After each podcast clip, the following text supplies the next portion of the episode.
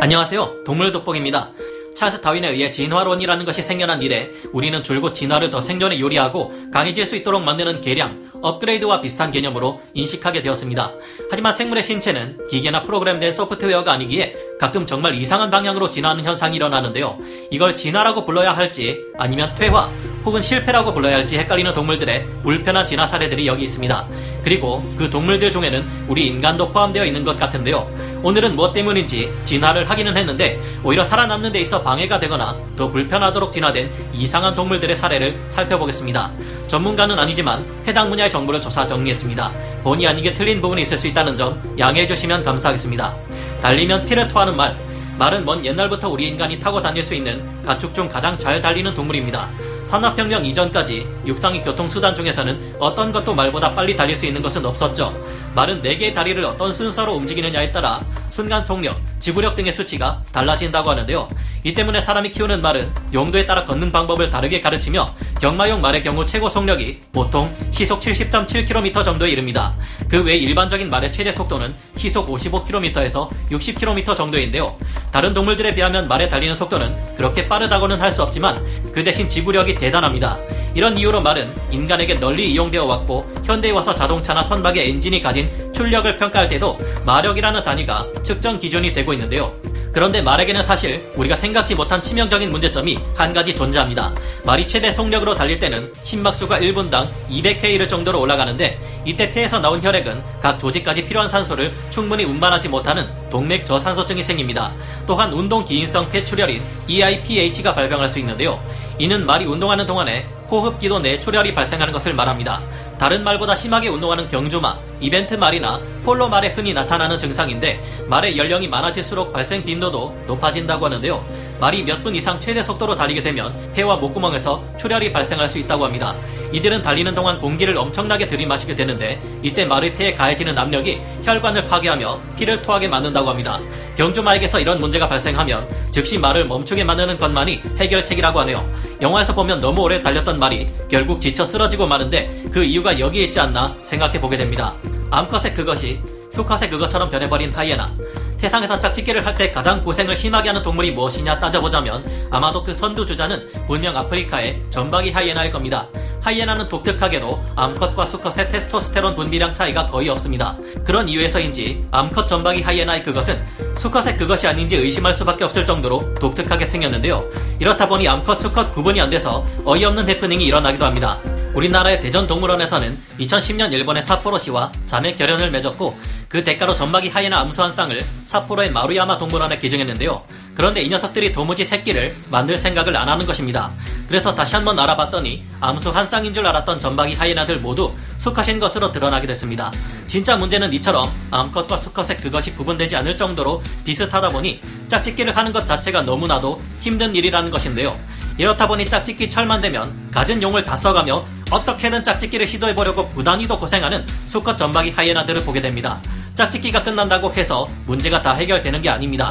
암컷 전박이 하이나의 난관이 수컷의 그것처럼 보일 정도로 워낙 좁다 보니 출산하는 것이 아주 어려운데 오죽하면 출산 도중 새끼가 죽는 경우도 많다고 합니다. 이런 상황이 하필 하이에나의 새끼는 워낙 큰 상태로 출산되기에 더욱 힘듭니다. 어미의 몸무게와 덩치에 비례해서 가장 큰 육식동물의 새끼가 하이에나의 새끼일 정도죠. 출산 자체가 구조적으로 너무 힘들 수밖에 없다 보니 초산인 하이에나는 새끼를 낳다가 죽기도 하고 출산 후에는 다친 곳이 다 낫는데 몇 개월이 걸리기도 합니다. 이는 또 한 가지 문제를 처리하는데 출산하는 게 워낙 어렵고 시간이 많이 걸리다 보니 사자들의 공격에 쉽게 노출된다는 것입니다. 안 그래도 사자들은 하이에나가 눈에 띄기만 하면 죽이려고 기를 쓰고 달려오는데 이런 상황이라면 더더욱 살아남기 힘들겠죠. 하이에나들이 그렇게 지독한 포시자들로 진화한 것은 이처럼 태어날 때부터 너무 가혹한 환경에 노출되었기 때문이 아닌가 하는 생각도 듭니다. 언젠가는 이빨이 따라 없어져 먹지 못하게 되는 코알라. 동물들의 이빨이 아무리 우리 인간에 비해 튼튼하다고 해도 자꾸 쓰면 딸른다는 점은 다르지 않습니다. 그런데 초식동물들이 먹는 단단한 식물들의 경우 초식동물들의 이빨을 더 많이 상하게 할 수밖에 없는데요. 그래서 여러 초식동물들은 이에 적응하기 위해 자신만의 특별한 진화를 이루어냈습니다. 쥐나 햄스터 같은 설치류의 동물들은 이빨이 자꾸 따라도 먹이를 먹는데 문제가 없도록 죽을 때까지 성장하는 이빨을 가지고 있습니다. 말의 경우에는 애초에 굉장히 큰 이빨을 가지고 있어서 이빨이 딸렸는데 아주 오랜 시간이 걸리도록 해 나이가 들어도 먹이를 먹는데 문제가 없도록 했습니다. 그런데 무슨 생각인지 이빨을 심하게 마모시키는 식물을 먹으면서 아무 조치도 취하지 않은 동물이 하나 있습니다. 바로 호주의 상징인 귀여운 코알라인데요. 잎에 독이 들어있는 유칼립투스 잎이 코알라의 주식이라는 것은 유명한 사실입니다. 문제는 유칼립투스 잎의 거친 섬유질과 독성이 코알라의 이빨을 빨리 딸게 만든다는 것입니다. 그런데도 코알라는 다른 먹이는 전혀 먹지 못하고 계속 유칼립투스 잎만 먹다 보니 심지어 이빨이 다 상하고 잇몸까지 상하게 된다고 하는데요. 이외에도 다른 문제가 있습니다. 유칼립투스 잎에서는 가연성의 오일이 분비되는데 이것이 마치 안개처럼 퍼지기 때문에 발화가 쉽게 일어난다고 합니다.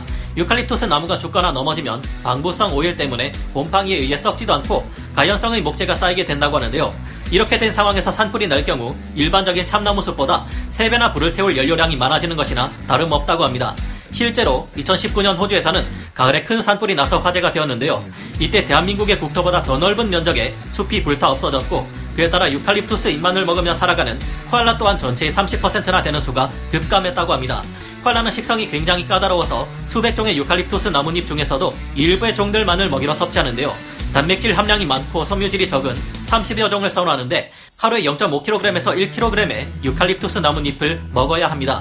유칼립투스 나뭇잎은 너무 어린 잎의 경우 비타민이 부족하고 또 오래된 잎은 독성이 너무 강해지기에 코알라들은 1년에서 1년 6개월 정도 된 유칼립투스 나뭇잎만을 먹는다고 하는데요. 유칼립투스 잎에 존재하는 독은 효소를 만들어 소화하며 간에서 해독합니다. 이 같은 점을 볼 때 현재 상당히 멸종 위기를 이겨내기 힘든 동물이 바로 코알라인 것 같아 걱정이 되는데요. 많은 사람들이 사랑하는 귀여운 코알라가 살아남기에 유리하도록 좀 더 다양한 식성을 갖춰주면 참 좋겠는데 하는 생각이 듭니다. 바다에 떠다니는 샌드백 개복치. 잘 모르는 상태에서 처음 볼 때는 기괴하고 어딘가 무섭게 느껴지기도 하던 것이 개복치지만 실상을 알고 나면 세상에서 제일 답답한 동물이 바로 이 개복치가 아닐까 생각이 듭니다. 아무리 느려 터진 나무 늘보라 해도 먹이를 먹을 때는 먹고 천적이 나타나면 발톱을 들어 맞서거나 도망가기도 하는 반면 이 느려 터진 거대한 개복치는 둥실둥실 떠다니며 다른 물고기나 포식자들에게 공격받고는 합니다. 개복치는 몸 길이가 4m나 되고 무게는 2톤에 이르기에 다 자라면 천적이 별로 없습니다. 하지만 워낙 느리다 보니 자라는 과정에서 이 덩실을 방어하는데 전혀 사용하지 못하는 샌드백이나 다름없는데요. 이들은 등지느러미와 배지느러미를 통해 의외로 빠르게 헤엄칠 수 있다고 하지만 다른 재빠른 포식 물고기들이나 물개처럼 전광석화처럼 빠른 동물들을 피하기에는 턱도 없습니다. 개복치는 단단하고 거친 뇌피를 가지고 있어서 다른 물고기들이 몸을 문질러 기생충을 떼어내기 위해 자주 다가오는데요. 이때 개복치의 몸에서는 항생 물질까지 같이 분비되기 때문에 개복치에게 몸을 문질러 기생충을 제거하는 물고기들에게 훌륭한 치료 효과를 제공한다고 합니다. 하지만 정작 본인은 움직임이 워낙 느려 최대 40여 종에 달하는 기생충들을 달고 사는데요. 그래서 개복치는 청소 놀래기에게 다가가 기생충을 제거하게 하기도 하고 수면 위로 떠올라 갈매기 같은 바다새들이 기생충을 뜯어먹게 하기도 합니다. 개복치는 덩치에 어울리지 않는 작은 입으로 주변에 모여드는 플랑크톤, 소형 어류, 부유성 갑각류, 해 파리 등을 먹고 사는데요. 이런 먹잇감들은 모두 영양가가 낮아서 평균 약 1.8m나 되는 거대한 신체를 유지하기 위해서는 엄청나게 먹어야 한다고 합니다. 기동력이 워낙 떨어져서 다른 포식자들을 만나면 저항하거나 도망칠 방법이 없다는 게 문제라 개복치는 성체가 될 때까지 살아남는 개체들이 많지 않다고 합니다. 수심 600m까지 잠수할 수 있는 능력을 가지고 있지만 이곳이라고 해서 포식자가 없는 것은 아니죠. 개복치에게는 가오리가 가지고 있는 날카로운 가시도 없고 오징어나 문어가 도망가기 전 내뿜는 먹물 같은 것도 없습니다. 그저 3억 개나 되는 알을 낳아 그중 10마리 정도만 살아남는 방식으로 생존한다고 하는데요. 태어난 후 생존율이 급격하게 떨어지는 개복치인 만큼 환경 문제로 알을 낳기 힘들어지거나 낳는 알의 개수가 줄어든다면 바로 멸종 위기에 처할 것이 우려됩니다.